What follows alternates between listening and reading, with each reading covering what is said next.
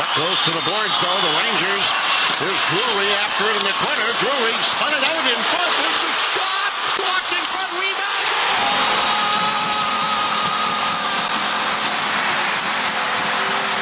Buffalo scores!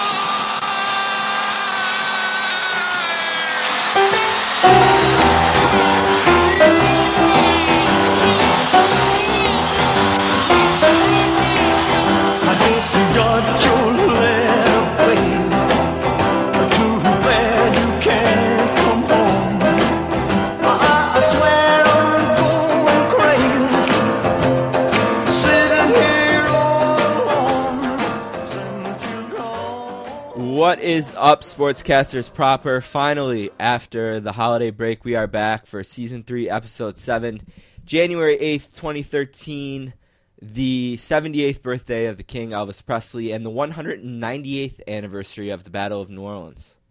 Okay. A little history there. Yeah, two very related things. Yes. Yeah, the birth of Elvis and the Battle of New Orleans. Uh, well, we've been gone for two weeks. It feels like three months based on everything that's happened. Yeah, a lot of cool stuff. And probably the coolest thing maybe that's happened since we've been gone is the N H L didn't cancel their season. Yeah, that's there will that's be one. Pretty good. That's and that's big good. On this show, especially as we were looking at what would have been potentially a very bleak basketball-oriented show. Yeah, yeah, without the N H L. Yeah, that would have been rough. We were already talking about what kind of pop culture tie-ins we were going to yeah. do to pass time. Because pretending to uh, be experts on basketball is difficult, difficult for us. Yeah. Although I think I do a good job with Lee Jenkins later. You can uh, make your own determinations there. Uh, but welcome back to the Sportscasters Proper. Uh, this is our show, you know what I mean? This is the one that we started right. uh, a few years ago. And I think this is one that we take a lot of pride in and we work hard at. Very hard on, and uh, we do take a break for Christmas and the holidays every year. Uh, but that's really just because we don't feel like it's right to ask people to be on then. That's a busy yeah, time for everyone, and right. to book a show isn't isn't fair. So welcome back, and uh, in case you haven't you've forgotten, you can find us on Facebook.com slash sportscasters. Find us on Twitter at sports underscore casters. You can email us at sportscasters at gmail dot com. And our website is w w w dot sports dash casters dot com. Our last episode, I want to thank our guests whose names have been able to be mentioned over and over again, Mike Tanier and Roy McGregor, who are on Season three, Episode six before Christmas time. And ironically, Mike Tanier is going to be the guest on our other show, our Football Nation Presents the Sportscaster Show this week. And you should be able to hear that while you're hearing this. It, you should be able to find that as well. Uh, so a good week for us. Uh, interview-wise, Greg Wyshynski, the Puck Daddy. I can't think of a more fitting, important right. or fitting guest to book. Uh, he's very kind enough to join us. I'm sure he's got a lot going on right now with really the details of what is going to be a re-emerging N H L basically in ten days, um, still coming together. Um, we're going to get into more of that in three things. Greg's going to join us. Seems to be taking forever to get the schedule out. Yes. Like something that, like, that's someone's job is the schedule maker. I mean, I'm sure things have been planned and whatever, but strange. It's taking some time. It's man. a strange league. Just the way the league works is yeah. very strange. Uh, we're going to update the book club today. Uh, I have some interesting information uh, about the book club and about Jeremy Roenick and, and whether or not he's actually going to ever appear on this show. Okay. I will read the... Uh, The, the quotes from the publisher, and we'll see what Don thinks. Uh, we also have an interview with our main man, Lee Jenkins, who's going to make his unprecedented twelfth appearance on the show today. Find out what's been going on in the N B A. They're about thirty-three games into their season, which would be almost all of what the N H L plans to play at this point. Right, right. And uh, we're going to end pick four a little different. We're just going to pick the four N F L games this weekend. Right, yeah. What? Yeah. What? How would you pick one as the game of the week? Right, or? It, yeah, so... You know, whatever. We're just going to pick all four of them, right. and that will serve as pick four. So we got a lot to get to um, and exciting stuff to talk about, so let's get started with three things. Let's play a game, all right? Mm-hmm. Count of three. One. All righty. I'll kick it off. Two. The oil patterns on a P B A lane are very, very difficult. Three. I might be able to beat Jamarcus Russell at quarterback. This is the funnest night ever! Did we just become best friends? Yep. Now let's move on to other business.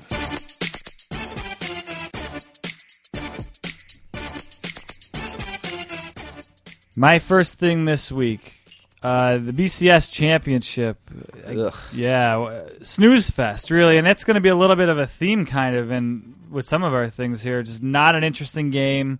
Uh, I know Notre Dame fans are going to complain about the call on the punt. And I don't blame them.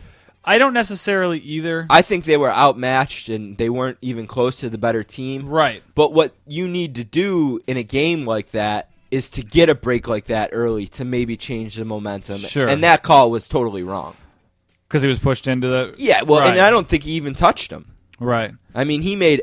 First of all, he was pushed by an Alabama player. And second of all, if he did touch him, he was making every effort to turn his body sideways and get out of the way. And the guy muffed it. Now, I haven't studied the the play or anything like that, but I know there's a rule, and I can't remember if it's college football or the N F L, where if you bobble a kick, you're allowed to catch it. Like, you still have that amount of time. Like, you can't be hit until, like, the ball hits the ground or something along those lines. Like, you're allowed, like, if you muff it a little bit, you're allowed to try to catch it. I didn't watch the play. It seemed like Notre Dame got a bad break, but sure, but ultimately Alabama was a much better team last night. Those teams, yeah, aren't in the same league. They, unless Notre Dame recovers that and scores and Notre Dame forgets how to play, or Alabama forgets how to play football, that that outcome wasn't going to change. No, probably not. Alabama dominated the line of scrimmage, which is, if you can dominate the line of scrimmage to the level that Alabama did last night, you're not going to lose many games. I mean, they rushed for, two guys rushed for over two hundred yards. I think they had like two hundred sixty-five yards rushing. They had over five hundred yards of total offense. A J McCarron looked like Drew Brees in a championship game. I mean, his girlfriend's the story of the day. Yeah, she like. went from something like six hundred followers on Twitter to over one hundred thousand. It's crazy. Which is, be nice if that happened to us. Yes, yeah. Uh, we got to wave up with a college football star or I, something. I guess so. The best tweet I saw of the night, I can't remember who it was from. I saw it retweeted. It said something like, I blame the pit kicker for subjecting us all to this game. Yeah, the pit kicker or the refs not realizing there was two number twos on the field, which would have given him another shot, or the replay guy in the Stanford, Stanford game, game who didn't make that call a touchdown, which seemed like a touchdown to me, or the replay guy in the Oklahoma game who gave Te'ao a pretty generous bobble or not bobble interception. I mean, they got every break all year to get him there, and then they ran into the wall that is the best team in the best conference. Yeah. That's won three of the last four championships. I, if I was a Notre Dame fan, I wouldn't hold my head down too low. Today. No, it was. I'd be proud of the season my team put in. Now I saw online, uh, maybe N F L dot com. Do you think Teo's draft stock drops at all? Because that was an abysmal game by him. He was uh, he it, was awful. It could, but ultimately, I think draft stocks are decided at, in things that are silly, like the combine yeah. and interviews. And maybe he loses a round last night, a round he's never going to get back, and that's money he's never going to get back. But I still think that a guy who plays with that intensity and that heart is going to get a chance. Yeah, I don't, I don't think he would lose an entire... I'd be surprised if he even lost a whole round, unless he was really exposed. I mean, but well, basically I what him. happened is the best offensive line in America got a good job at getting to the next level, and he didn't get off the blocks well. Yeah. And I don't know that he's the first N F L quality linebacker that got, have a really bad had a bad game against that Alabama offensive line, which might have five N F L players on right, it. Right, right. So I, I, don't, I don't know. I wouldn't worry about it too much if I was him. And I just see, I see in that player someone that I would take on my team any day, even if he only projects to be a nickel linebacker or something like that in the N F L. And I don't know, I'm not a sure, scout. Sure. I don't know what he projects. I just know that's the kind of guy I would take in my locker room anytime. Right. All right, I guess that's it for that, really, right? Yeah. I mean, I mean we'll talk about that probably more in depth on the Football Nation podcast, and I'll talk about it a little at the end, just the B C S in general. So on to uh, our highlight. We didn't play that just because we're Sabres fans, but the N H L is back. Yes, the uh, N H L is back. I thought I'd be pissed about it. I thought before I wouldn't even want it at this point, but I'm glad it's back. I was sitting around eating dinner with uh, my wife and baby, and I looked at the clock, and it was, we got a late dinner for whatever reason. I looked at the clock, and it's seven thirty, and that was the first time I thought, damn, it's seven thirty. I this I'd be watching hockey right now um, every other night or whatever. It would be every third night. And that's when I started thinking, well, football's going to be over soon. I'm going to miss that. So I'm glad it's back. You know, I've been bouncing back and forth with this really since I heard that it would be back, because I had kind of resigned myself to the fact that it wouldn't be. Right. I thought that they were out of time. And part of me thinks that this was a very calculated move by the owners, that they, to some degree, knew what they were doing the whole time, that well, somewhere in there this was their plan. It'll be interesting to ask Greg Wyshynski later. Uh, Thomas Vanek came basically right out and said, it was this was stupid. Yep. This is the same deal that we would have taken in the summer. So he's basically implying that, yeah, the owners did calculate this. Yeah, that's what it feels like to me, and that bothers me a little bit, but... Then I think about it, and I don't think it was our owner. No. You know what I mean? I don't think he's been an owner long enough to be in a position of power. I haven't heard much about him being one of the main people at the table. It's been more the Jeremy Jacobs and uh, the Detroit owner of the world that have been kind of driving that. And the problem I is, still believe in our owner. And I was listening to, uh, on the way over here, our buddy Mike Shope that we've had on the podcast before, and he was talking about how the hard thing for him to do now is going to be getting over the, some of the stupid things that like some of the players have said. Like David Krejci saying they, they treated us like animals or something like that. And meanwhile, they're in first-class planes, and they get like allowances and stuff, I guess, on those flights. Yeah, they get per diems. Yeah, and they're millionaires. You know yep. what I mean? Like, why are they getting allowance? Whatever. So, I mean, it's not... To to use such terms like basically that they're they're slaves or animals or cattle or whatever these terms they've used. I mean, that's kind of a stretch too for Joe Schmo, who's got to pay one hundred fifty bucks for two tickets to watch. There's a game. People who felt it though. I mean, if you look at the la- last lockout and the year that was canceled, Mike Modano lost seven million real dollars that he's never going to get back. Right. You know what I mean? So these players did lose something. I feel and worse they lost for the it. Guy. Why? I, because the owners had a plan maybe. That they wanted to go the N B A route. Right, maybe. And I don't know that for a fact. I mean, I'm just speculating that the way this all went down, it seems pretty fishy that suddenly you basically agree to a fifty-fifty deal that I've been hearing about since around the time they said it was the deadline to preserve the eighty-two season. Right, and I liked I liked when I heard originally when there were rumors about the contract length, I thought it was something like five years. And now the maximum length is seven years, unless you sign with your own team, and it's going to be eight years. That's pointless to me. That doesn't fix the backloaded contract and problem. Was that a reason to delay the season by half? Yeah, who knows? You know, so I think there's plenty of blame to go around, probably on both sides. Right. But I do strong. I my instincts tell me that this was going to be the result of this, regardless of what was negotiated at any point. Maybe. That's just my instinct. And I could be way off, and we'll we'll ask an ec- someone who's more of an expert than us, and Greg Wyshynski, as soon as we're done with this segment, about that. But ultimately, you know what? I'm too big of a hockey fan not right. to be sucked back in. And as a Sabres fan, it's exciting because there's a lot of, lot of good-looking youth on that team, and it'll be fun to see what they can do this year. Yeah, absolutely. So I'm glad it's back. Buyouts. Two buyouts. If you're the Sabres, the you summer. buy out Leno and, and Stafford? Yeah, or I love Vanek, but and I would hate to see him go. I think he's the most talented guy on the roster, but you could potentially buy him out, though. Although his number, I think, is about It gets what better every year, too. Based, if, right. I mean, if the contract is just the same. That, w- that was extremely front-loaded by the Oilers. Someone hinted at, and I can't remember who, it might have been Puck Daddy. Or someone on the Puck Daddy staff, and we'll have to take him to task for it, that Ehrhoff would be a potential candidate. But his number is real attractive. It's like four million dollars a year. I know it's a, like all the crazy... And he played much better as the season went on. All the crazy expensive years are already behind him. The first two were the were the wild ones. I, I don't think you'd buy him out, but I, I would buy Leno out. I don't see why you wouldn't. Leno's dead weight, but we can talk. A couple more quick hockey notes I wanted to get to before we move on to right. the football that we are going to do on this show. First, congratulations to the U S A under twenty World Junior Hockey Team.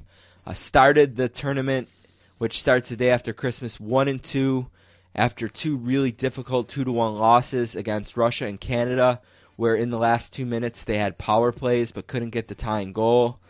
They end up with a back-against-the-wall game against Slovakia, blow them out, blow the Czech Republic out in the quarters, and then, stunningly, in a lockout season where Canada has all hands on deck, any player that they wanted to be on that team was on that team, and Team U S A dominated from the drop of the puck till the drop of the puck. sixty minutes of unbelievable hockey played by our boys against a team that you have to, you have to, um, you know, uh, you have to go through to win this tournament. Right. They had medaled the last fourteen consecutive years, and both times the U S A had won the tournament. They beat Canada in the finals, and said this time they beat them in the semifinals. And then in the finals, they defeated the defending champion Swedes, who are on like a fifteen to zero run in the tournament in terms of wins. Um, and they beat them two to one on the strength of two goals by a kid named Rocco Grimaldi, who was benched one of the games, was the thirteen forward and didn't get off the bench.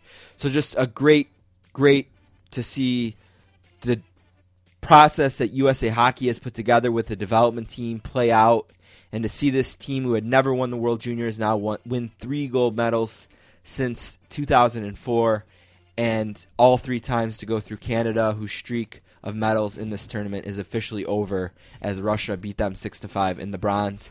And the very last quick hockey note, I wanted to give out a shout, a shout out to the Yale Bulldogs, who went into number two Boston College and came out with a three three tie. Not a lot of people go into that rink, especially as a non-conference opponent, on the night that the Boston College coach, Jerry York, was honored as being the all-time winningest coach in college hockey. And they got a tie three to three despite their goalie letting in three of the first twelve shots he faced. Did he really? Yeah. So I saw the shots on goal that game where they like were forty almost to two to twenty, one. Yeah, yeah, it was almost, almost two to one. Almost fifty shots. And congratulations to my younger brother on a big assist. And just a real quick story about my younger brother.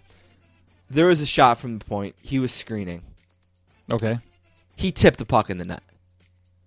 Okay. We watched it five times. If it didn't hit him, me, Paul, my Uncle Paul, and Miss Caster, we all need, we all need new eyes, okay?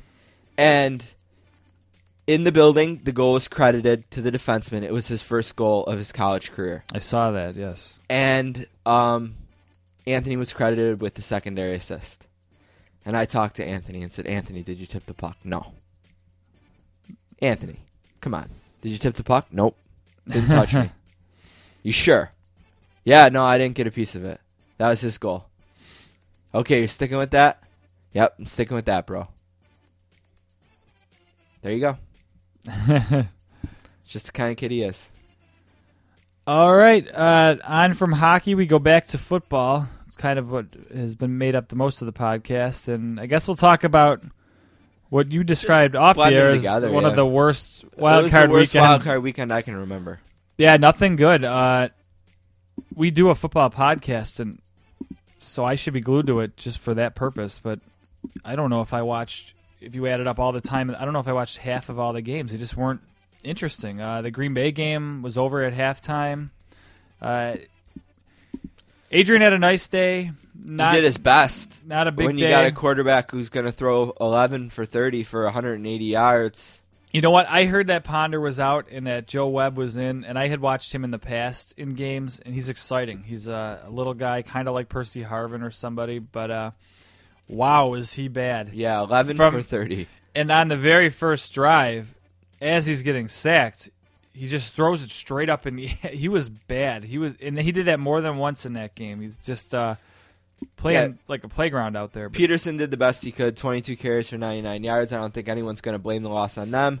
I think ultimately they were outclassed a little bit. Sure. Maybe they won their Super Bowl the week before, just getting into the playoffs with the roster they had.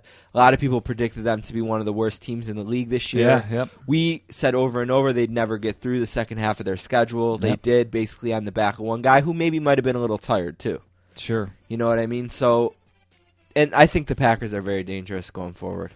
I do too. They got a tough matchup this week, but uh, I think they're actually an underdog too. The other N F C game was uh, the last one on Sunday. It started fourteen nothing Redskins. Everything's looking great for them, and then the biggest nightmare that's, of nightmares happens. And that's the biggest bust about that game. That might have been an entertaining game, but you lose maybe arguably the most entertaining guy in the game because maybe he was rushed back from an injury, as it turns out. And, and that's just turning into a big controversy about things like, okay, last year it was Adrian Peterson on this field. Now it's R G three, whose knee buckled on this field twice without contact. Oh, okay, they're blaming the field. You know, there's right. also controversy between the coach and the doctor. Right. And whether or not – and the doctor, by the way, is the renowned Doctor James Andrews of Birmingham, who we shouldn't know who that is, but we do because when a player of right. this caliber or Drew Brees, for example, that's the guy who fixed his shoulder. I'm sure he'll be going to him now. Uh, he's there as we speak, as far as I know. Yeah. And uh, there's some discrepancy between Mike Shanahan and him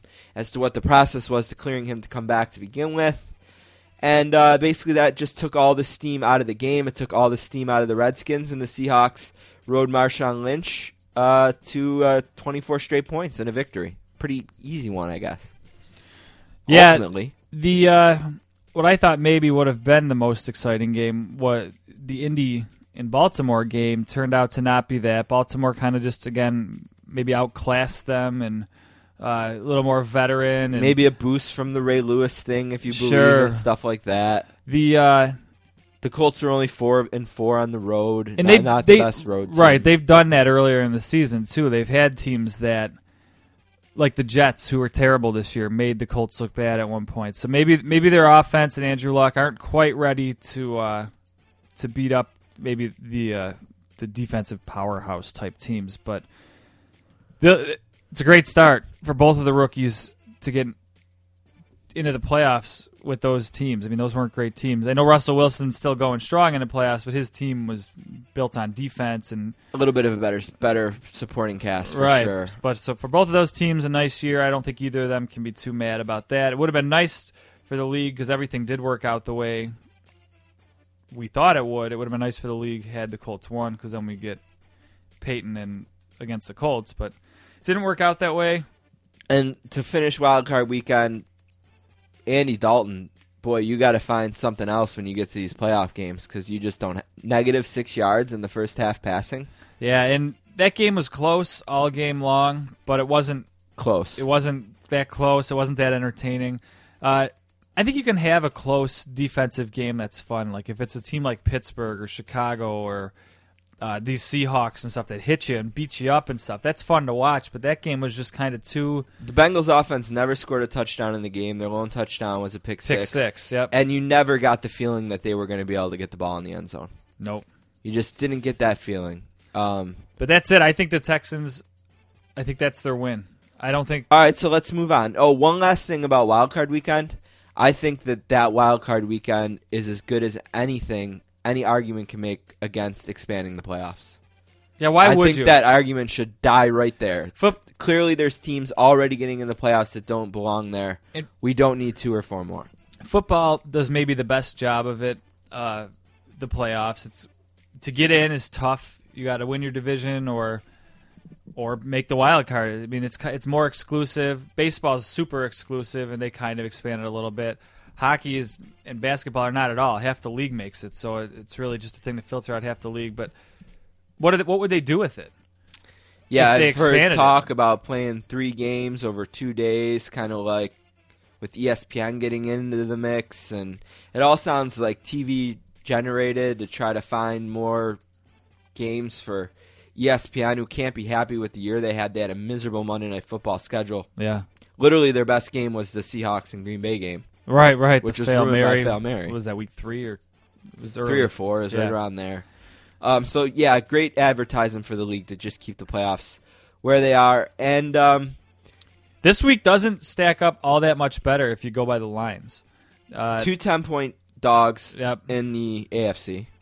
Yeah, the Broncos and Ravens. And I checked this game earlier when we were making our picks for pick four. The line on this game has already moved toward the Ravens a little bit. It's down to nine, right? It's down to nine on the on the E S P N So side. A little bit of money going towards the Ravens. Then. I guess so, yeah.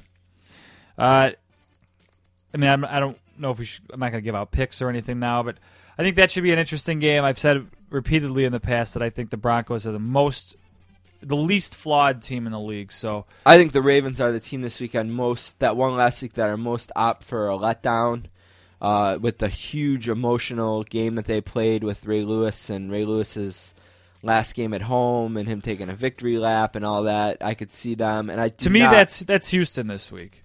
I I just I can see the Bron- the Ravens. Maybe the Broncos are a little stale after their bye. I don't know. Uh, it's not likely, but to me, I don't. I don't see any way that Houston beats the Patriots.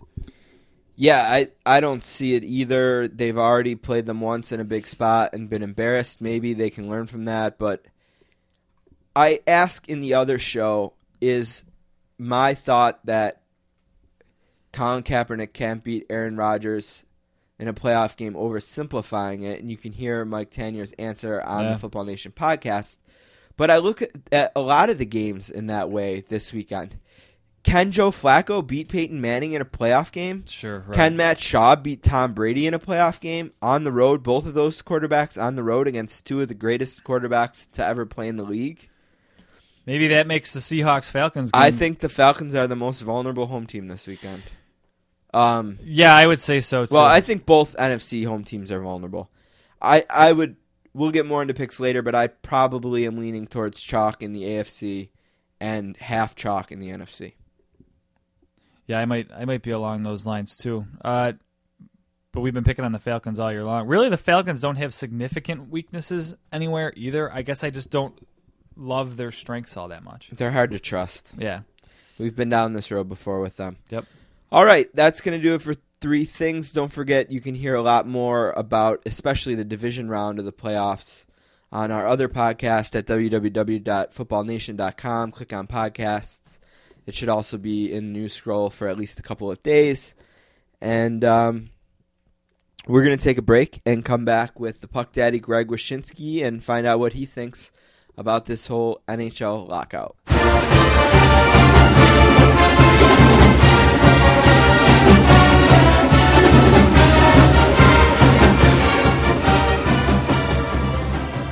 Our first guest today is from Matawan, New Jersey, and is a graduate of the University of Maryland.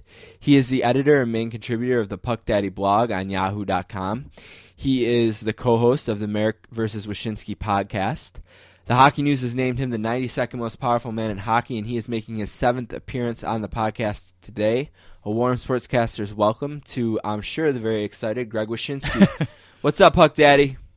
I don't know, man. I was at Hockey News list. I just I just blogged about Cosmo's uh, list of the thirty hottest N H L players, so I might be dropping off the Hockey News list oh. this year, according, according to the Puck Daddy readership. Oh no! I, I yeah. well, we'll we'll dispute that for you. We'll we'll we'll put our oh, letter in to Hockey Appreciate News it. editors and tell them you should go up to eighty-nine.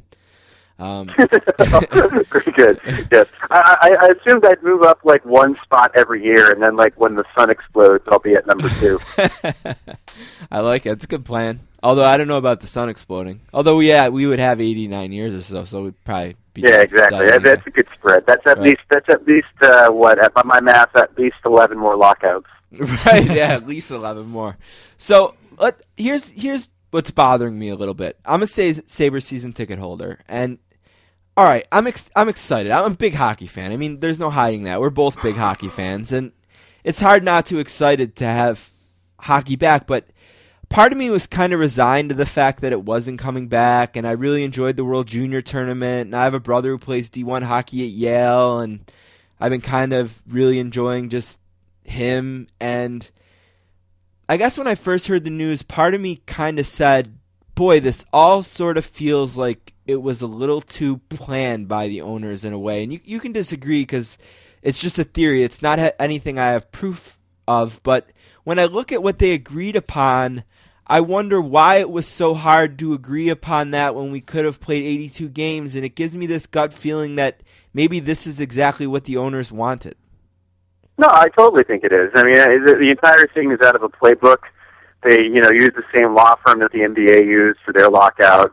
Um, there was a, I mean, Donald Fear was kind of saying that throughout the entire process, and, and I always read that as the players knew that the owners had a date in mind for how far they could push this, and it turned out to be January eleventh for the start of camp and January nineteenth for the start of the season. And so, you know, give credit to Fear. I think he got more out of this deal than, than a lot of us thought he could.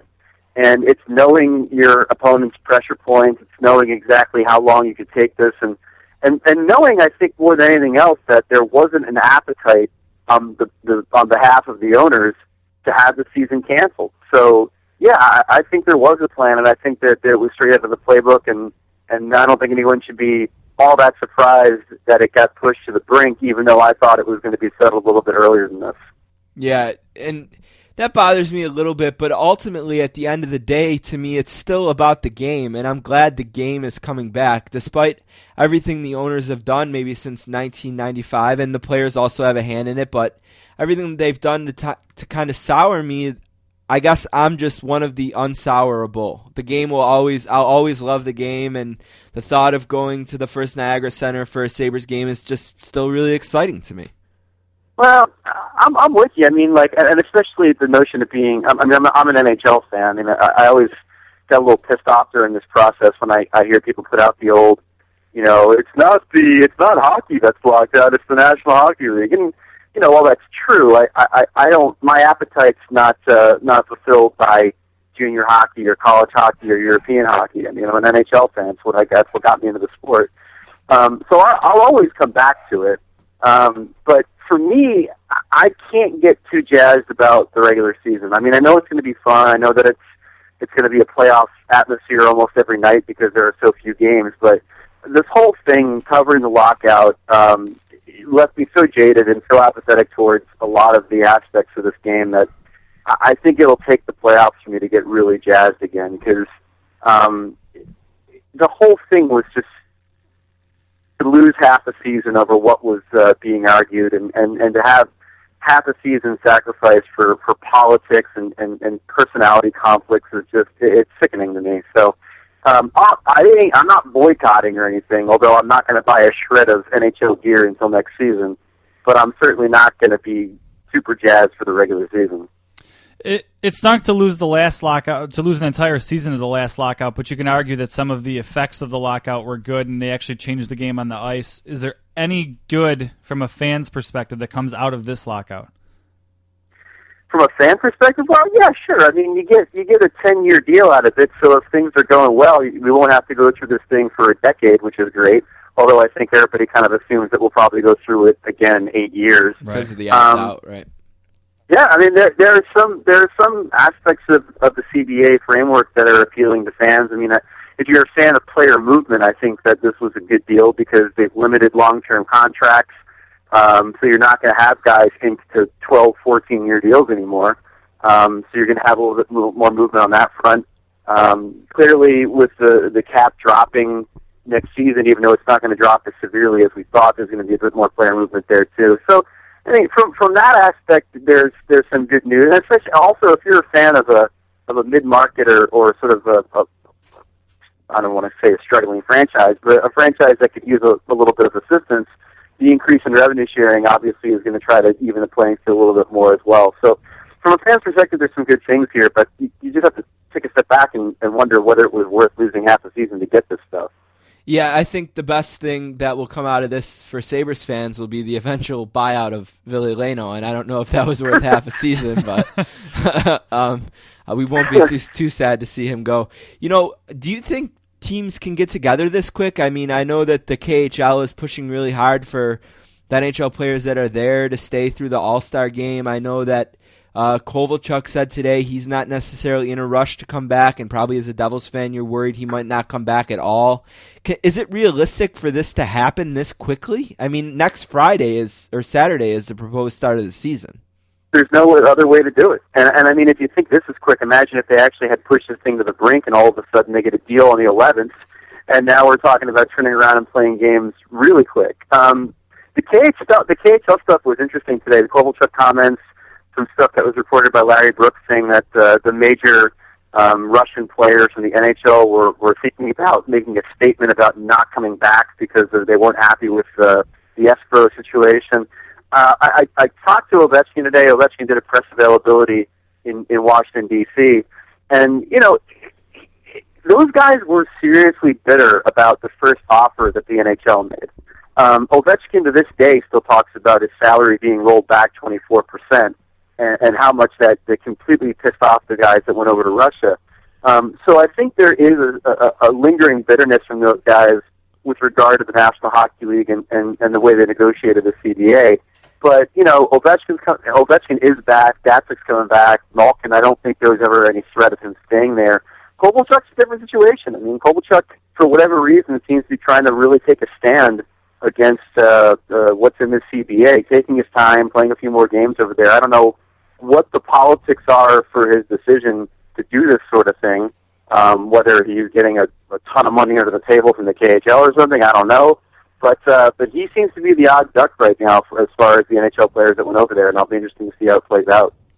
Yeah, you know, one thing uh, that I forgot to mention that I'm very happy about is the end of the trickle-down effect, which I know hurts the development of so many hockey players. It's nice to have the mandated A H L players now that would be N H L players no longer having to, to take up A H L spots, and those guys who got bumped down to the East Coast Hockey League being able to move up.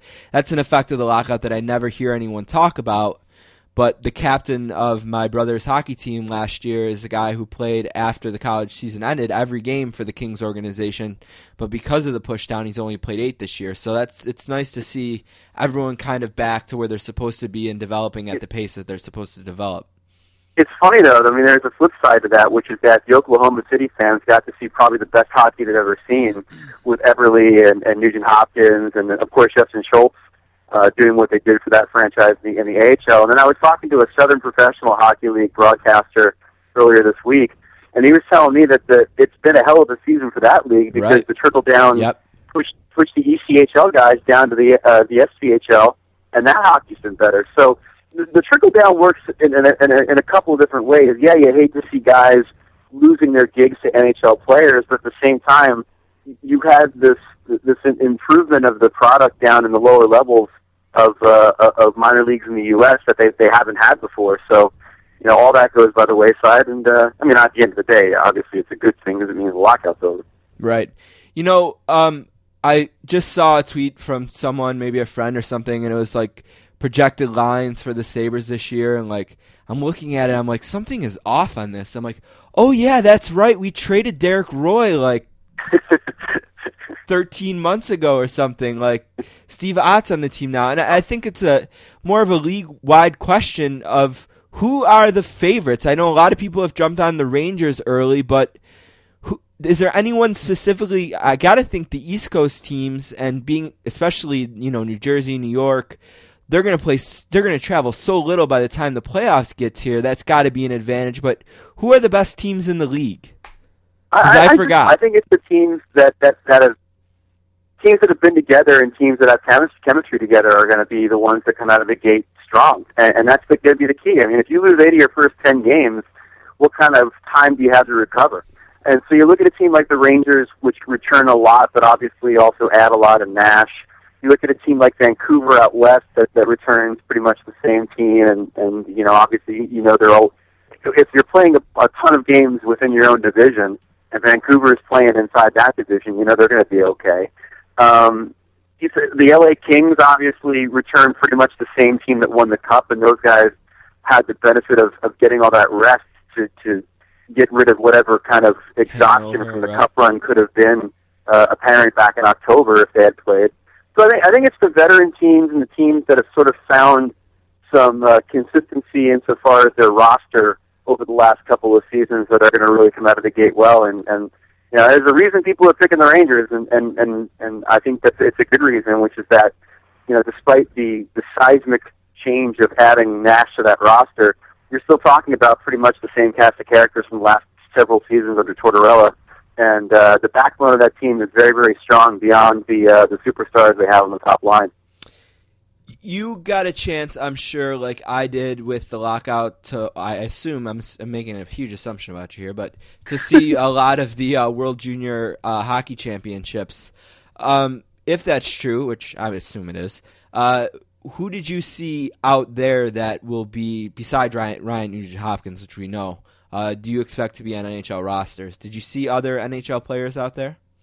Well, not, uh, I, geez, that's a good question. I mean, I don't.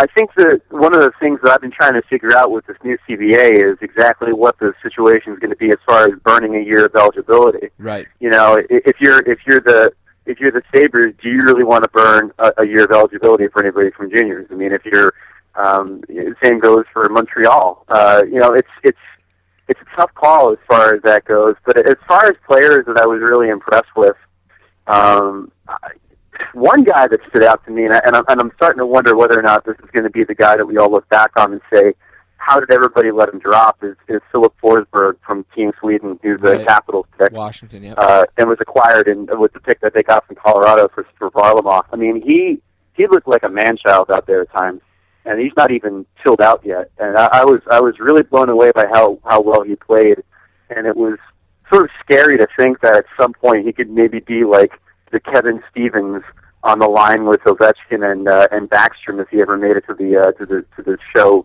in the next couple of years. Um, pretty pretty scary, talented kid, and, and really was an eye opener. The the uh, I was really intrigued by Seth Jones. I thought he had a, a, a very uneven tournament, but when he was good, he was really good. And his skating ability and and uh, and, and that his, his physicality at times I thought was was really impressive. And um, I mean, obviously, based on his his pedigree as the son of an N B A er, I mean, it's it's going to be a blast if this kid goes number one. I mean, I think the mainstream press here in the States would pick up that story in a millisecond. Yes. Um, but he looks like he's got the, the goods to go beyond, simply having a really interesting backstory. Yeah, yeah, he projects really well. I was a little disappointed with the Nugent Hopkins goal in the first game where he had his stick under his armpit instead of on top of the oh, stick. Yeah, but, yeah. You know, it's seventeen, eight, seventeen-year-old, eighteen-year-old kid we're talking about. So uh, I yep. was really impressed with number fifteen on Russia. I can't think of his name, but he showed off a lot of skill. Um, and also I watched Gregorenko carefully, and kind of to half answer your question, just in the words of Darcy Regier, he did say today that burning a year of the contract won't be an issue for him. If they yeah. think he's ready for the team, he'll be on the team. So I guess yeah, that's... Yeah, it'll be interesting to see what they do, and it'll be interesting to see what Galchenyuk, you know, what that situation is with Montreal as well. I mean, those are those guys and Yakupov seem to be the ones that, that really... Um, you know, well, I guess along with uh, the defenseman of with the Blue Jackets who's hurt right now, seem to be the ones that would obviously have a shot at playing this season. So if that's the case, if they don't care about the year of eligibility, I mean, maybe maybe that's the byproduct of the C B A or, or whatever. They can lock up those kids and not have to worry about uh, burning the year. Who knows? But uh, that's good to hear. I mean, you know, the, the infusion of, of young talent could be a very good thing for some of these teams. Do you expect? Oh, sorry. Do you expect to see a lot of trades right off the bat? It's funny. I asked Fee, the uh, the Capitals G M, that very question today, and um, he said he was already getting phone calls, uh, which is pretty amazing when you think about how briefly these guys have been back in, on the on the job. Um, he, he seems to think that there could be a flurry of activity in the next uh, two weeks, but you get the sense that because there's no camp and, and because there's such little time to really grasp whether or not you have any holes in the lineup, and, and, and get you don't even have an understanding of who's in shape yet, that uh, the the trade window is probably going to be for the first, you know, through camp, and then for the first ten, fifteen games of the season, we're really going to be able to see a lot of movement. I mean, there are definitely holes to fill on some of these teams, um, but the real tough thing about a forty-eight game season, Um, even without the playoffs being expanded, is that it seems like everybody's going to be in a hunt. Right. So who's the buyers and who's the sellers in a season where literally thirty teams could have a shot at the playoffs when they finally get around to uh, getting to the the, the, uh, the trade deadline, whatever that might be. And I think that just brings out your point of how great this is going to be potentially for some of the smaller teams that maybe wouldn't have been in it for the long haul. You know, we see it every year in baseball with a team like the Pirates. They can stay in it for only so long, and then they start to fade out. You know, maybe there'll be a team, probably not Columbus, but they come to mind as a team that could, they just come to mind as a team that could use something like that. You know, I, I doubt they'd be the one, but you know, maybe someone else will will benefit from the shorter season and being able to stick around and sneak into the playoffs. My favorite thing about the shortened season, and I think this might be something I write about on Puck Daddy tomorrow, is the emphasis on regulation hockey. Like I, I am, I've always been a huge proponent of, of making regulation wins worth three, three points right, because yeah. I find it absurd that the first sixty minutes of a game is somehow the same value as the next five minutes in the shootout. I mean, it's nonsensical to me that that's the case. And in a, in a forty-eight game sprint with so many games within your own division, there, there should be an emphasis on trying to keep points away from your opponent yeah. as much as you're gaining points. So, With with that, I think that's the real benefit of a forty-eight game schedule is that regulation hockey uh, is, is going to be paramount. um, in, in a sprint like this, and, and that's only that can only be a good thing, because I, I I really hate um, uh, teams hanging on for the charity point. There'll be a lot of that too, especially for teams that are maybe some of the lesser lights in the league. But I think in, yeah. for for teams that are playing within their own division, um, if you're the Flyers, you, you're desperately trying to make sure that the Penguins don't get an extra point out of the game. All right, I got one more kind of weird question for you, but you're kind of on the pulse of the uh, pulp, pop culture side of hockey too. Why is it when you type in Maria Karolenko, uh, Ovechkin's new bride-to-be, into Google, why is the first thing that comes up Maria Karolenko feet? Karolenko feet? Yeah. I couldn't tell you. I don't know quite why. Uh, that's a good question. She must have um, I know that uh, for me, like, I don't know if it's just, I don't know how to spell her last name or because they have the same last name, but Andre Karolenko, the N B A guy, usually comes up when I type in her name. But uh, it's a, that's an odd one. I don't know the answer to it. She I might... do know that in talking to Ovechkin today, like, he's clearly like thrilled about this engagement thing, even though they don't know when they're getting married, because the, the day after they got engaged, she flew out down to Australia for a tournament. But uh, his go-to line, I think, about his uh, his bride-to-be is that uh, he has not yet been hit by a tennis racket, is what he says, oh. which is which is good information, and and really, you know, could lead to some interesting uh, battles if she wields the tennis racket and he wields the stick. It could be some real quality Princess Bride level sword fighting, I think, if uh, if they actually faced off at some point. All right, one very last thing from me, and we'll let you go. And I should have asked you this before when we were kind of talking about the World Junior Championships, but we're all Americans here and probably all very proud that the United States has won their third gold medal since two thousand four. Uh, Canada's streak of fourteen medals is finally over, and I can stop hearing about that. Uh, but I guess the question is, and I've seen and heard that other countries have kind of putzed around and followed this U S development program and looked at the U S H L and some of the things that U S A Hockey has done to make it possible for the first two picks in the draft to be Americans and for us to win three gold medals in a tournament we never had won one before. We don't have to call it a miracle anymore. Um, How excited are you about the prospects of U S A Hockey in general just going forward? Oh, extraordinarily excited. And, and you know, I think Jesse Spector from the Sporting News is one of the first guys to write about it, and uh, he's right when he when he writes that the the Southern expansion for the National Hockey League and expanding the N H L's footstep into, or footprint rather, into, into non-traditional markets is paying off. A lot, you look at the origins for a lot of those kids that are on the World Junior roster, they're coming from places states, that aren't considered hockey hotbeds in a lot of ways. And I've always said this about, about the, the U S program and, and international hockey and, and just the, the direction of U S players as professionals. You know, we don't have our best athletes playing hockey. Nope. Canada's got their best athletes playing hockey. Yep. We don't.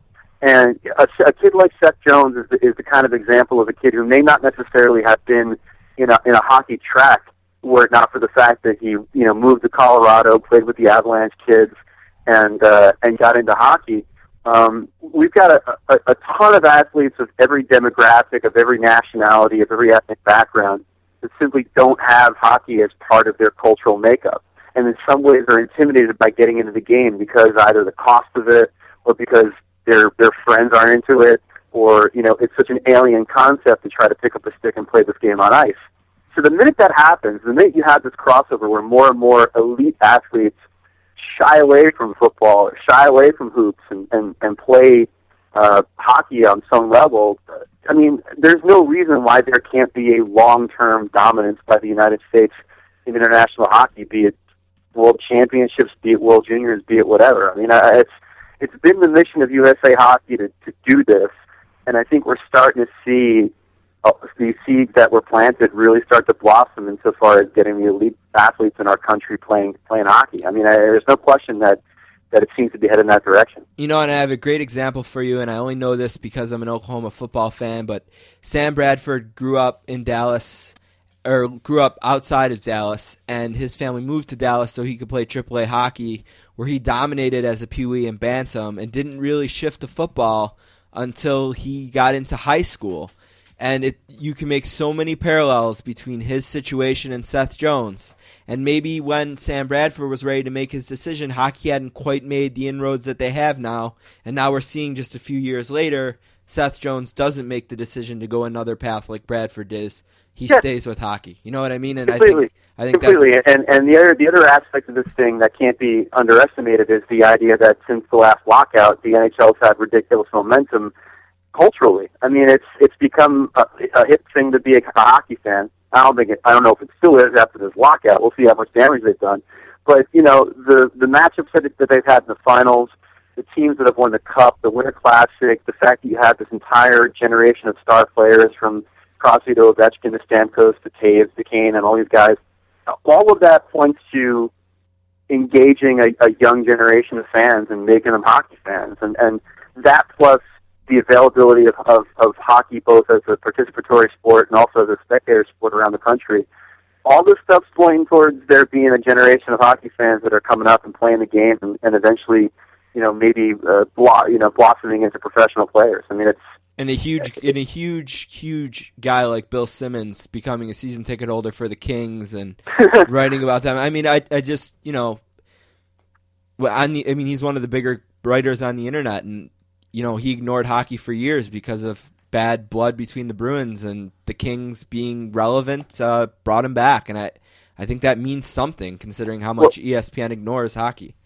Well, really, I, I think, you know, second to him becoming a, a Kings season ticket holder is, of course, uh, him having me on his podcast three times. Yeah, I think that was absolutely. really the I, indication I was, get, I was getting jealous. That, uh, that hockey is taking over uh, the mainstream. Yeah, we were getting jealous. We were like, Simmons is stealing our boy here. This is this is nuts. I'm, I'm waiting for my, for my post-lockout finale invitation from Simmons to get back on the podcast. I hope my incessant mocking of Barry Melrose hasn't made me persona non grata for E S P N. I don't know. It may, it may be the case. Ah, thanks, Puck Daddy. It's great as always. Thank you, boys. Okay, talk to you later.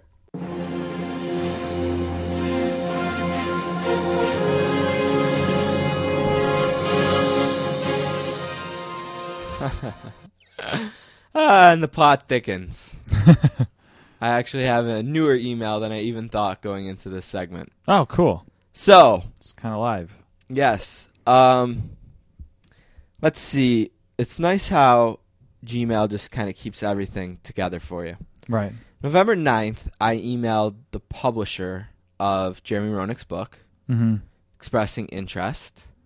He said he will send a copy of the book. I said, thank you. What can we do? Setting up a spot. He said probably in December once he finishes up his Canadian and U S book tours. Okay. Oh, wonderful. Right. So I emailed him and said um, on December third and said, I just wanted to check in with you on the J R interview. You had indicated it would happen in December. And he wrote back and said, J R's in the middle of his U S book tour right now, so I have to push it into sometime in January. So initially the publisher must not have known when the book tour was because he said it w- would be over in December. So, oh, an, a mistake there. Uh, then I emailed him on January seventh and said, fans of our show have read the book and want to hear from J R. I waited for the end of the tour and the holidays to die down. You said sometime in January, can we set something up? He replied the same day and said, if you pass along a few dates and times, I'll see if J R can do this. Being the flexible sports podcast that we are. Right. I said, honestly, I can make any day or time work for J R. Tuesday is the best day, but really any time that works for him will work for us. And the latest email back is, Steve, everything is on hold right now with J R and his schedule. With N B C gets, this is his words, everything on hold right now with J R as his schedule with N B C gets sorted out. Oh, okay. I will let you know if he has time for this. Thanks, Bill. So I think that means we shouldn't hold our breath for any time with J R. So he is going to go on the list probably with Hank Haney. Well, they should know as blowoffs. They should know their schedule then as soon as I imagine we know the schedule, because I imagine once the league schedule comes out, N B C's schedule would also be tied to that. So we will have to see, I suppose. I've, we have interviewed guys waiting in airports for planes. We don't ask a lot from these people. Ten minutes on their cell phones. So, I mean, you've this guy's. We've promoted this book for over a month, and this is the last time I'll mention it unless he gives us some kind of commitment, but it's Jeremy Roenick with Kevin Allen, My Life as the Most Outspoken, Fearless, and Hard-Hitting Man in Hockey. Did you finish it? I read it all. I don't believe much of it. Yeah. Yep, and, uh, you know, maybe that's why he's not inter- interested in doing much press. I, I haven't seen him anywhere. Um, his book tour didn't come anywhere near here. Uh, I'm sure he concentrated on markets where he played and right. where maybe there'd be more interest for him, which is somewhat strange considering what a big market this is for the National Hockey League. Uh, but, yeah, whatever. I mean, it's... Yeah, we'll wait and see. All we can do is ask. Right. You know what I mean? I feel bad because I'm sure there's some of our listeners who are looking forward to having J R in this podcast, as we were. Right, for sure. Um, and we'd still be glad to have him. And, you know, not long ago, I did an interview with uh, Jonah Carey at ten thirty p.m. on a Monday. Right. I'm literally willing to do an interview with J R any day or time that he can fit us in. So that's going to be up to the publisher and him whether they find value in it, and maybe they don't. You know, maybe they just don't find value in it. We shall see. We'll see what happens after the schedule comes out. Yeah, which so as Hopefully soon as the schedule soon. comes out, I, I guess I email him back and say, okay, you have the schedule. You've blown us off multiple times. What's the answer? Yes or no? Yeah, that was. I guess that's it. It was the only book we had in the book of the or the book club. So, so during this week, I will pick up, pick out a book for the rest of January, and we will move on. Sounds good. All right, we'll be right back with Lee Jenkins, someone who would never blow us off, by the way.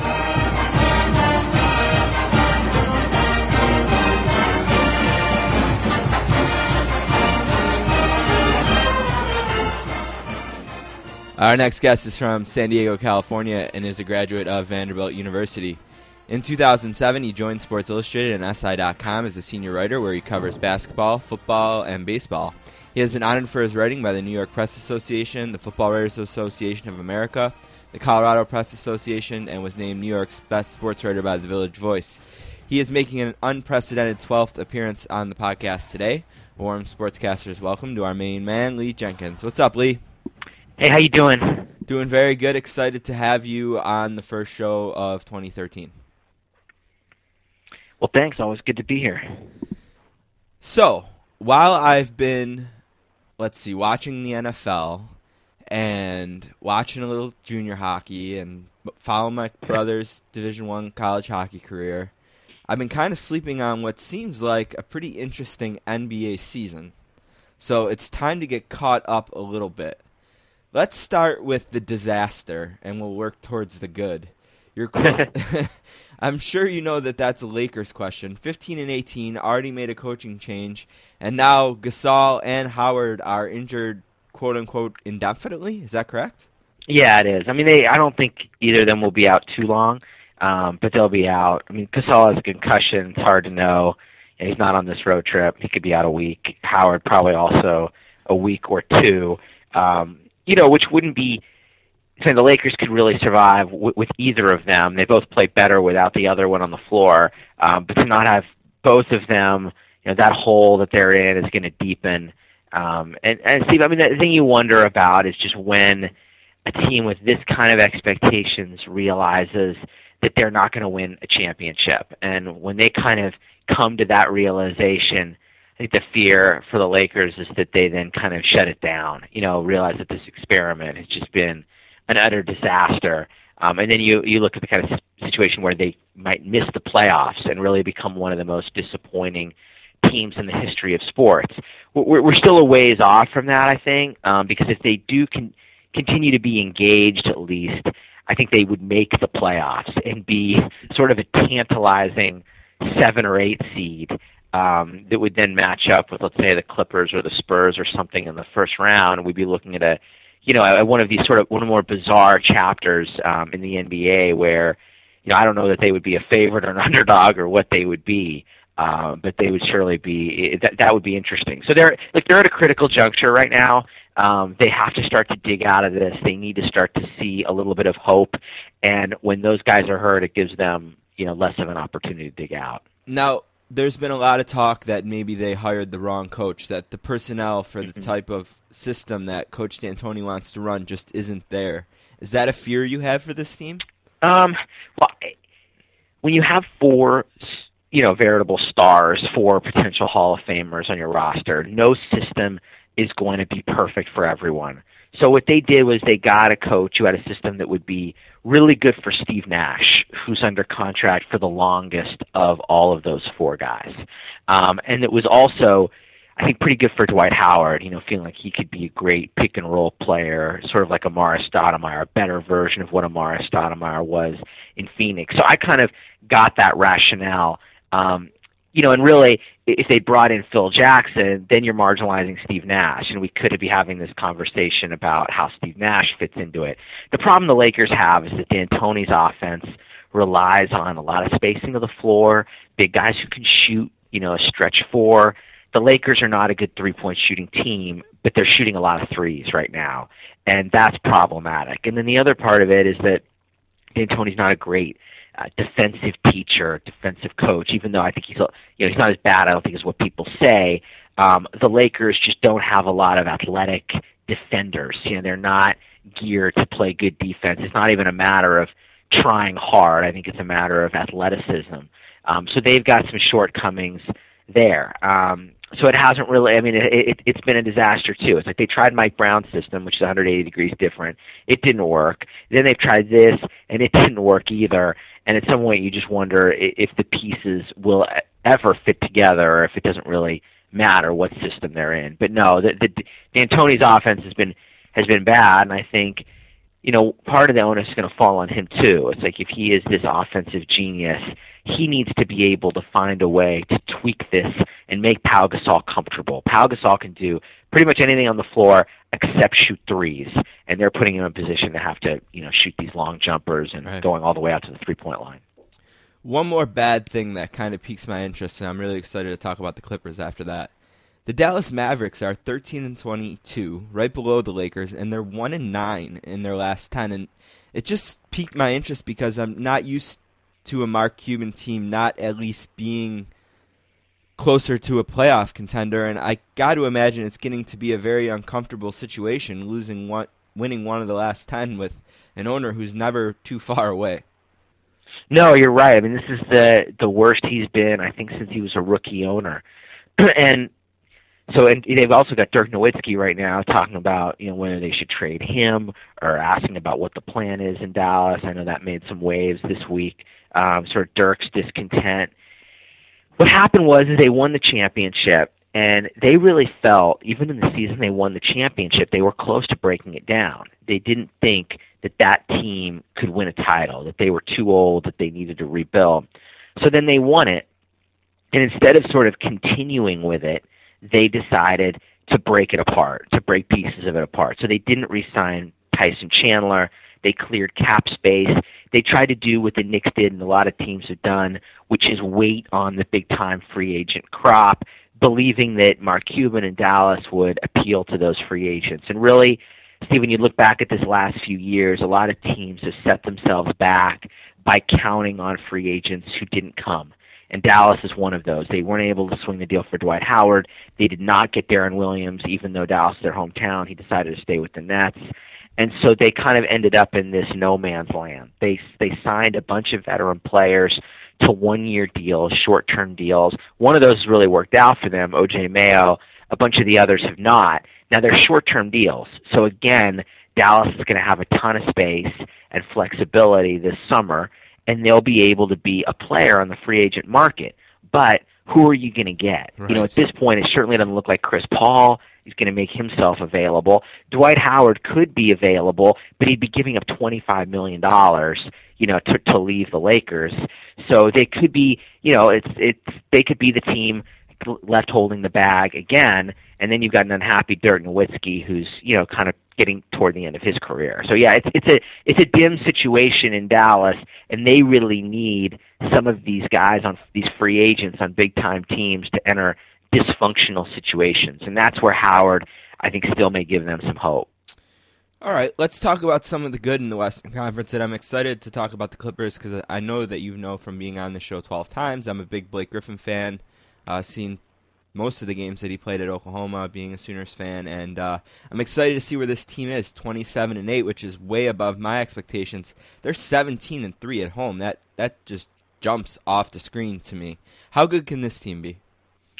Well, they can win it all. I mean, I, you know, I don't know that they will. I think the Heat can still flip the switch, and um, as far as their defense, the Heat's defense has been bad all year, and that's kind of been a calling card from the last couple. But at this one, I, I, I call the Clippers the best team in the West. Um, I mean, they have they just have an incredible bench. I mean, they go so deep, and it hasn't even really been maximized all the way because Grant Hill and Chauncey Billups have been out. Um, but they've got this great depth.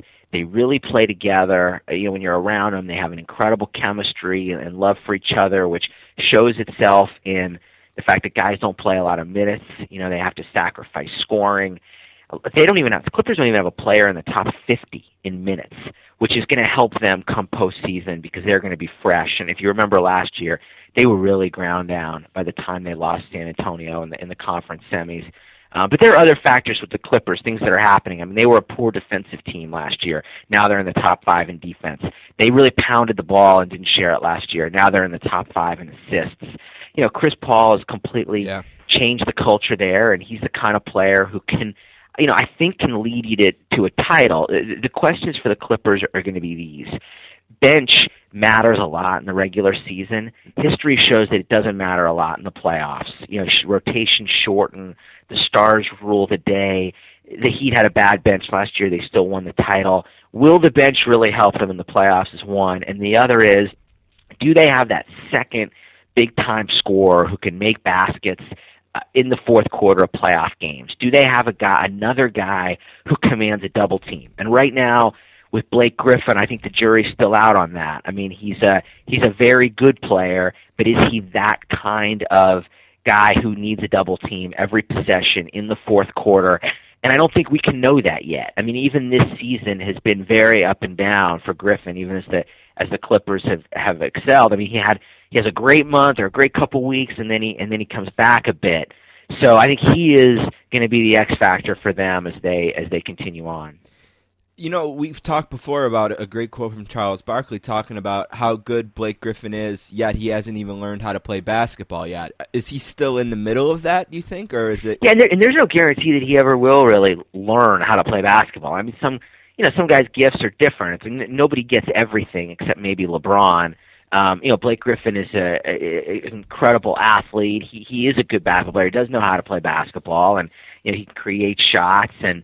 Obviously an incredible finisher. His defense has gotten better.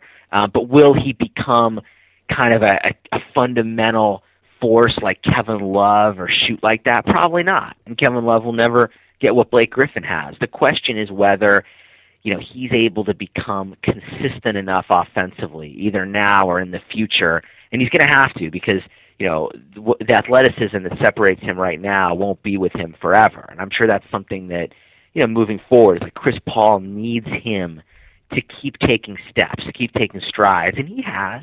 He's taken them. They just haven't been uh, maybe as consistent as what it would take for the for the Clippers to win the title. But again, this is a it's a crazy discussion. I mean, we're talking about whether they can win a championship, even right. with as presently constituted with Blake Griffin there, you know, doing what he's doing. They're still going to be a team right in the mix in the Western Conference at the end, um, and and really the Clippers give the Thunder some problems. I mean, they have for the past couple years. So I think that's, you know, a lot of the teams in the West have reason to fear the Thunder, including San Antonio and the Lakers. The Clippers do not. A lot of people wanted to write off Oklahoma City after the trade. A lot of people felt like they were almost dismantling their team too early or, uh, you know, that it wouldn't work without um, Harden. But yet here they are, twenty-six and eight, half a game out of first in the West. Is this a little surprising to you at all? Or yeah, it is. It's a little surprising. I thought they'd come back more than that. Um, I, you know, I wouldn't say they were dismantling their team. The idea is that they were entering, they were entering a period where you could potentially see a dynasty or something to that, you know, something close to that. A team that could maybe go to three finals in four years, four and five years, pick off a couple championships. Um, and they just made life a little harder for themselves, that's all. It doesn't mean they can't still get to the finals. Kevin Martin's been a really good replacement for, for Harden. He gives you that third score. Durant's a better, you know, he, Durant and Westbrook's scoring numbers may be down, but they're better overall players. Durant's getting other teammates involved, you know, rebounding the ball better. All those guys are growing as players. But, Steve, I mean, you had a situation there where you had three potential stars all growing together at the same time. And so that loss against Miami last year, they were in a position where that was going to be kind of, or looked like it was going to be sort of their first foray. But then they would learn from it, and they would harden off it, and, and they would come back and, and be better. And when you get rid of James Harden, you know, now you're kind of taking a little step back. Can they still be there and win one? Yeah, they can, um, but they don't have somebody to hold the ball and create plays when Russell Westbrook is kind of freaking out sometimes in the fourth quarter, which occasionally can happen.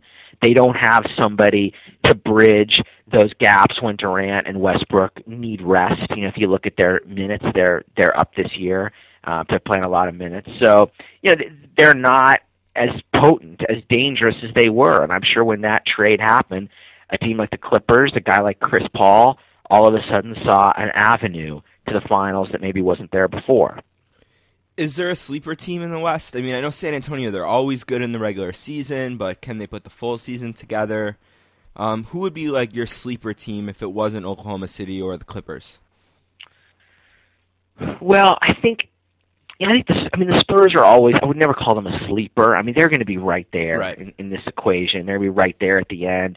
You know, Denver's a team that, that kind of reconstituted itself in the offseason and started slowly and it's playing a lot better. Uh, I think that they are going to be, by the time the playoffs come around, a dangerous out, a, a tough out, especially with, you know, a guy like Iguodala. It's, it's taken them a little time because, you know, when you're bringing in a guy like Iguodala, getting rid of Aflalo, who they had, you know, that's going to take time. But, no, they're a team I wouldn't really want to see if I'm like a one seed and they're, a, you know, a five. Or, well, I, I guess they wouldn't. It's, that's the thing. It's going to be hard to crack that top four in the West. But if they're um, – you know, they're a team that could hang around and, uh, and and make an impact. And then, you know, the other team it's hard to call a sleeper, but it's the Lakers. Right. So I, I mentioned that earlier, Steve. Yeah. But what if they do go into the playoffs as an eighth seed and they're playing the Clippers or the Thunder? I mean, that will be an, an incredible series. You know, the, that Laker team, if they're in there as an eight.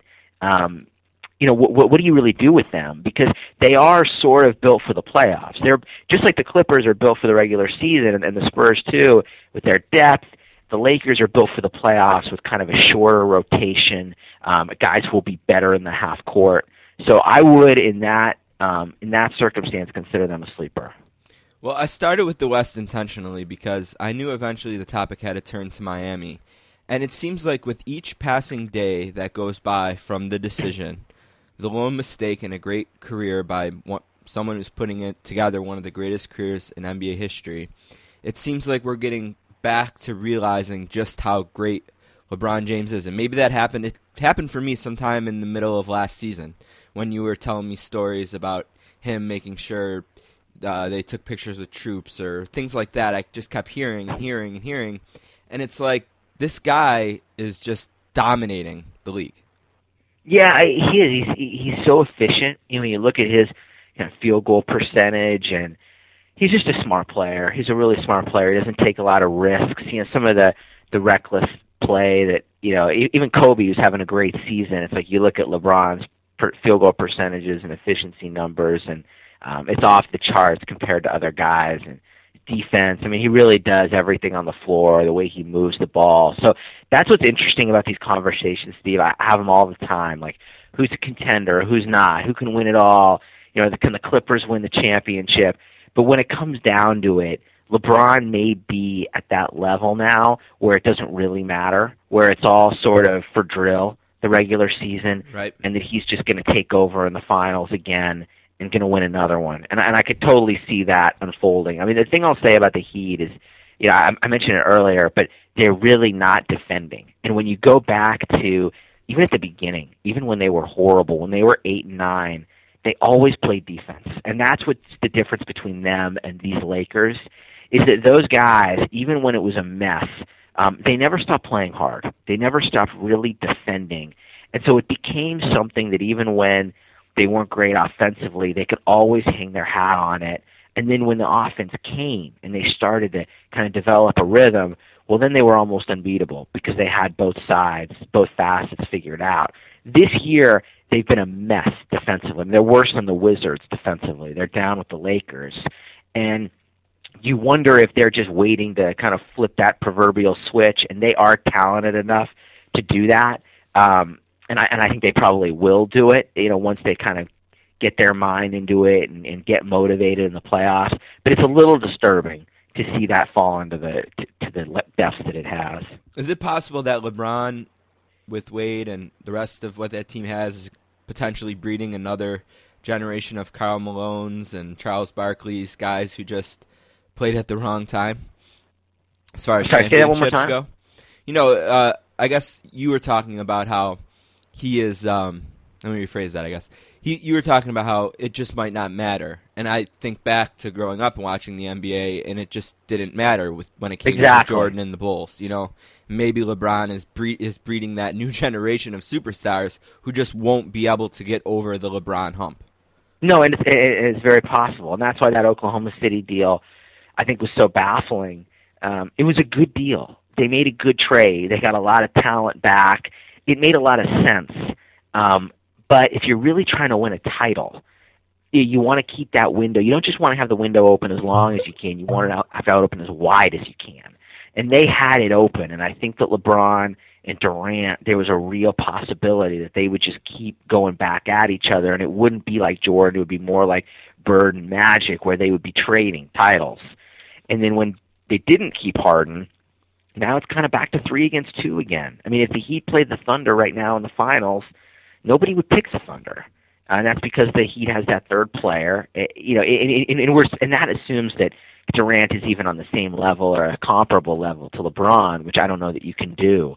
Uh, but no, you're right. It has to be an incredibly special team, I think, to knock off LeBron um, and the Heat in the playoffs, unless the Heat keep kind of slacking in this way on defense, and you get a team like the Knicks that, that catches fire from three um, and is able to knock them off. We're about not even halfway in, but would that be the team that you would call the biggest threat to the Heat, so to speak? Uh, I mean, they're a threat just because it's kind of like the N C A A tournament. If a team gets really hot from three, they, they can beat you. The, the Knicks have great three-point shooting. They take a lot of them. And when they make them, they could beat anybody. And if they don't, they can lose to anybody. Right. I, I still have a hard time seeing the Knicks as a real threat to the Heat, although I know they've beaten badly um, in the two meetings so far in the regular season. The Knicks recently have kind of come back to earth a little bit. They lost to Boston last night. I, you know, I think they're they're on a bit of a skid here.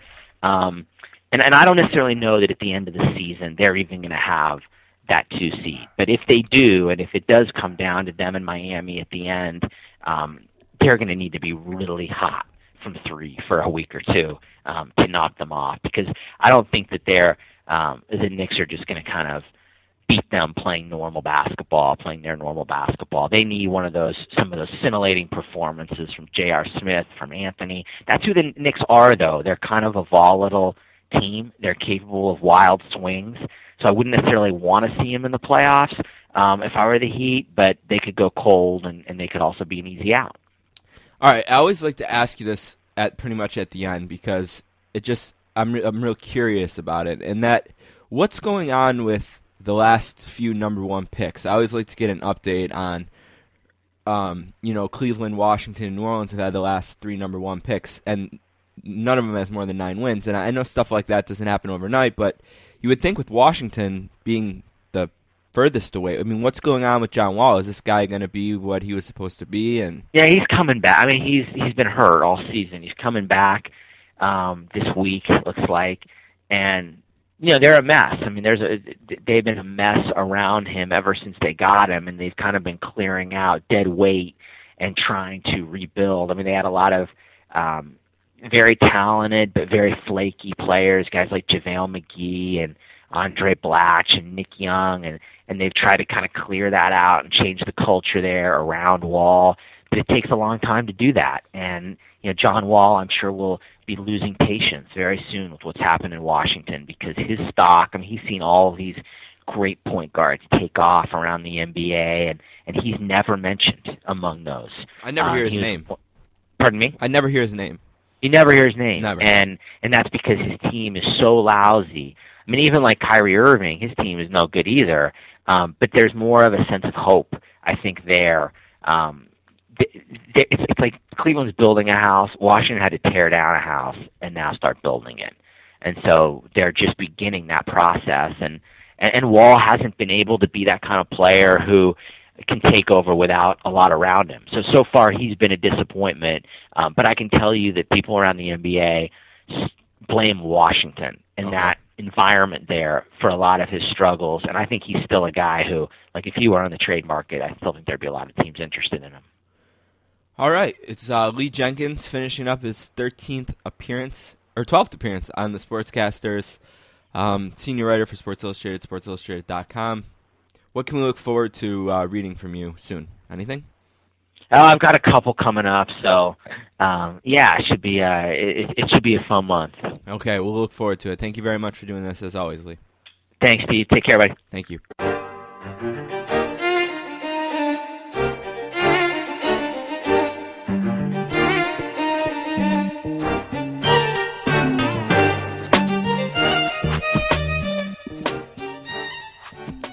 All right, I thank our guests, Greg Wyshynski and Lee Jenkins, for being on the show today. Two very reliable, old-school sportscasters, guys. That's right. Both of them pretty much been with us since day one. I think Greg Wyshynski maybe made his debut on episode two. It was real early. Yeah. Real early, and Jenkins not much later than that.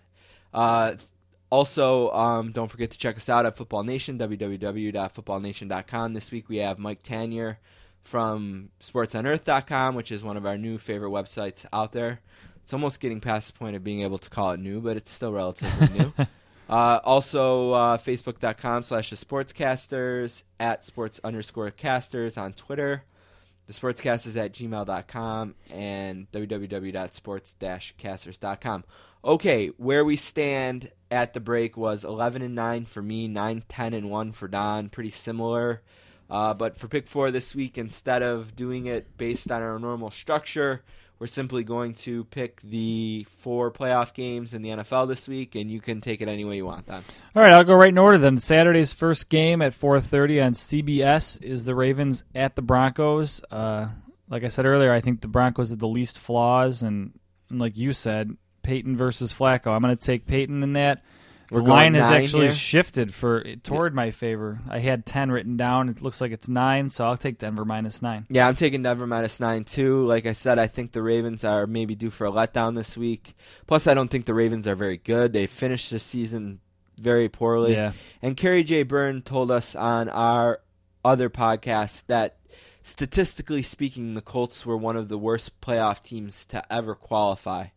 Um, for so the to beat playoffs. them isn't so exactly to beat it. them isn't exactly making me think that they can go into Denver in the thin air and beat on a short week, right? They played Sunday, so it's a short week for them. That's right, yeah. Um, and beat a rested team led by Peyton Manning, who's seven and one at home. I just I don't see it.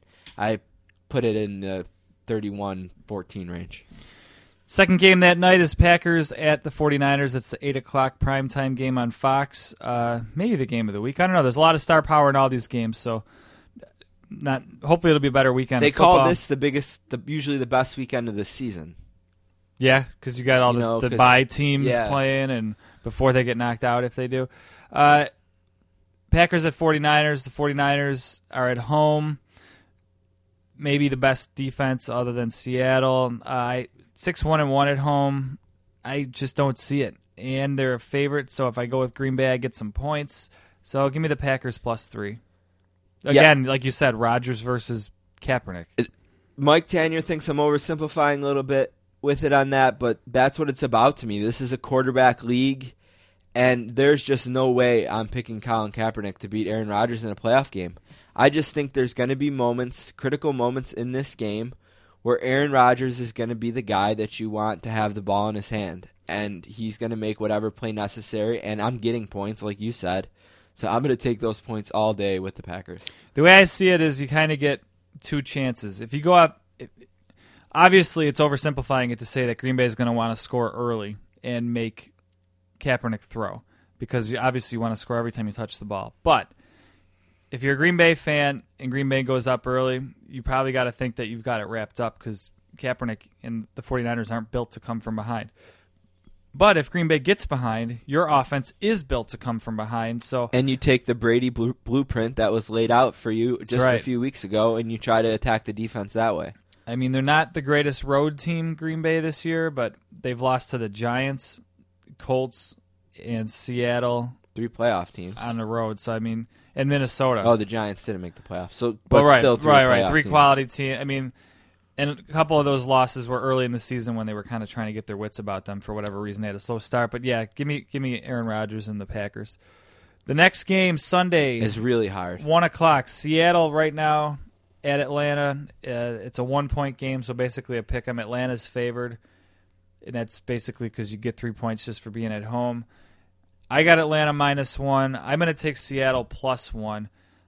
We've talked about how we don't trust the Falcons. Uh, Seattle's done it. I think Seattle can beat you methodically, and I don't trust the Falcons' offense enough to be able to beat the Seahawks' defense. This this isn't Aaron Rodgers versus the Seahawks. This is Matt Ryan against the Seahawks. So I think Seattle just wins by not making mistakes and forcing Atlanta into mistakes. So give me Seattle on the road plus one. They're only three and five on the road, though.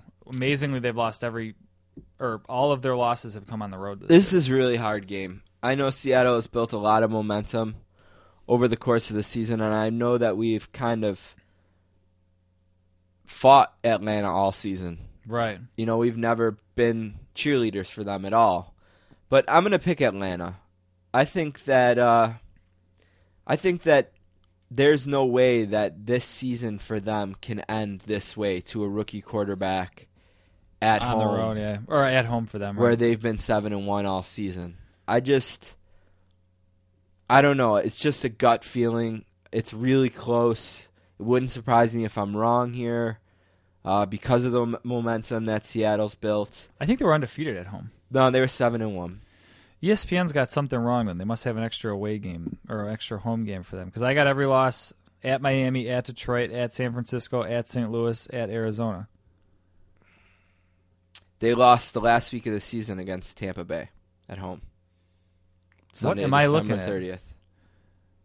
Wow, they, they have their Sunday, December thirtieth was versus Saint Louis. You sure you're not looking at Seattle? I am looking at Seattle. No, that's what I mean. Seattle is undefeated at home. Oh, okay, yeah. All they the, were, all I the, was saying that. Uh, oh, okay. I was saying Atlanta is seven and wow, one at home. Wow, okay, some confusion there. Right, which is why I just don't think this season is going to end for them in this round.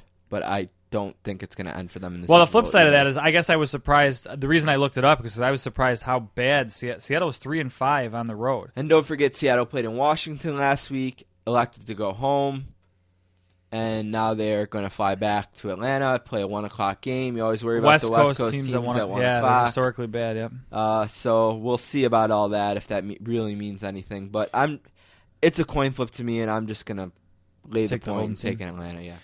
The last game, Texans at the Pats. This, to me, is the no-brainer game. The Pats are getting, are giving ten points at home. To me, there's no way the Texans win this game. I talked about this on the other show as my one last thing, if you listen to that Football Nation podcast. The Texans look like a one-and-done team. Had they run into anybody other than Cincinnati, they would have lost last week. Uh, I know a, a reporter, supposedly, Arian Foster kind of did a funny thing. Did you see on Twitter? He took this reporter's article and made it his avatar, and the avatar's uh, the article basically said it's a Boston reporter that said something along the lines of, uh, "For the first time in N F L history, the Patriots are getting two bye weeks." Oh, so Arian Foster made that article his. Uh, it's a strong statement considering they're a twelve and fourteen and was six and two on the road. To yeah, just call them a bye week. That said. I, I'd love to see him lose for that point of view. I mean, that's kind of cocky writing a little bit there, but uh, I, I don't I don't see any way in which they lose this game, and I don't see any way that they don't win it big. They just they just played this game and they won it big. Houston, I've said before, and every big test they've had this year has failed and failed kind of miserably. So there's no way they win this game to me. I think it's an easy game plan for the Patriots, and I don't like when I see an easy game plan and Bill Belichick had two weeks to discover it on his own.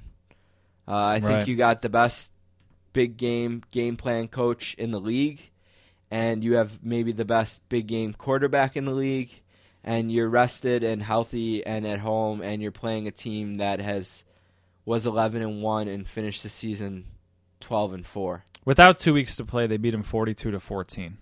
They followed that up with a loss in San Francisco against a better defense, but they figured San Francisco out by the end of that game too. I, I just think they're dialed in. Yeah, I, I'm taking the Patriots plus minus ten all, all day here. Yep, it's a lot of points to lay in a playoff game to a twelve and four team, but tell that to Notre Dame.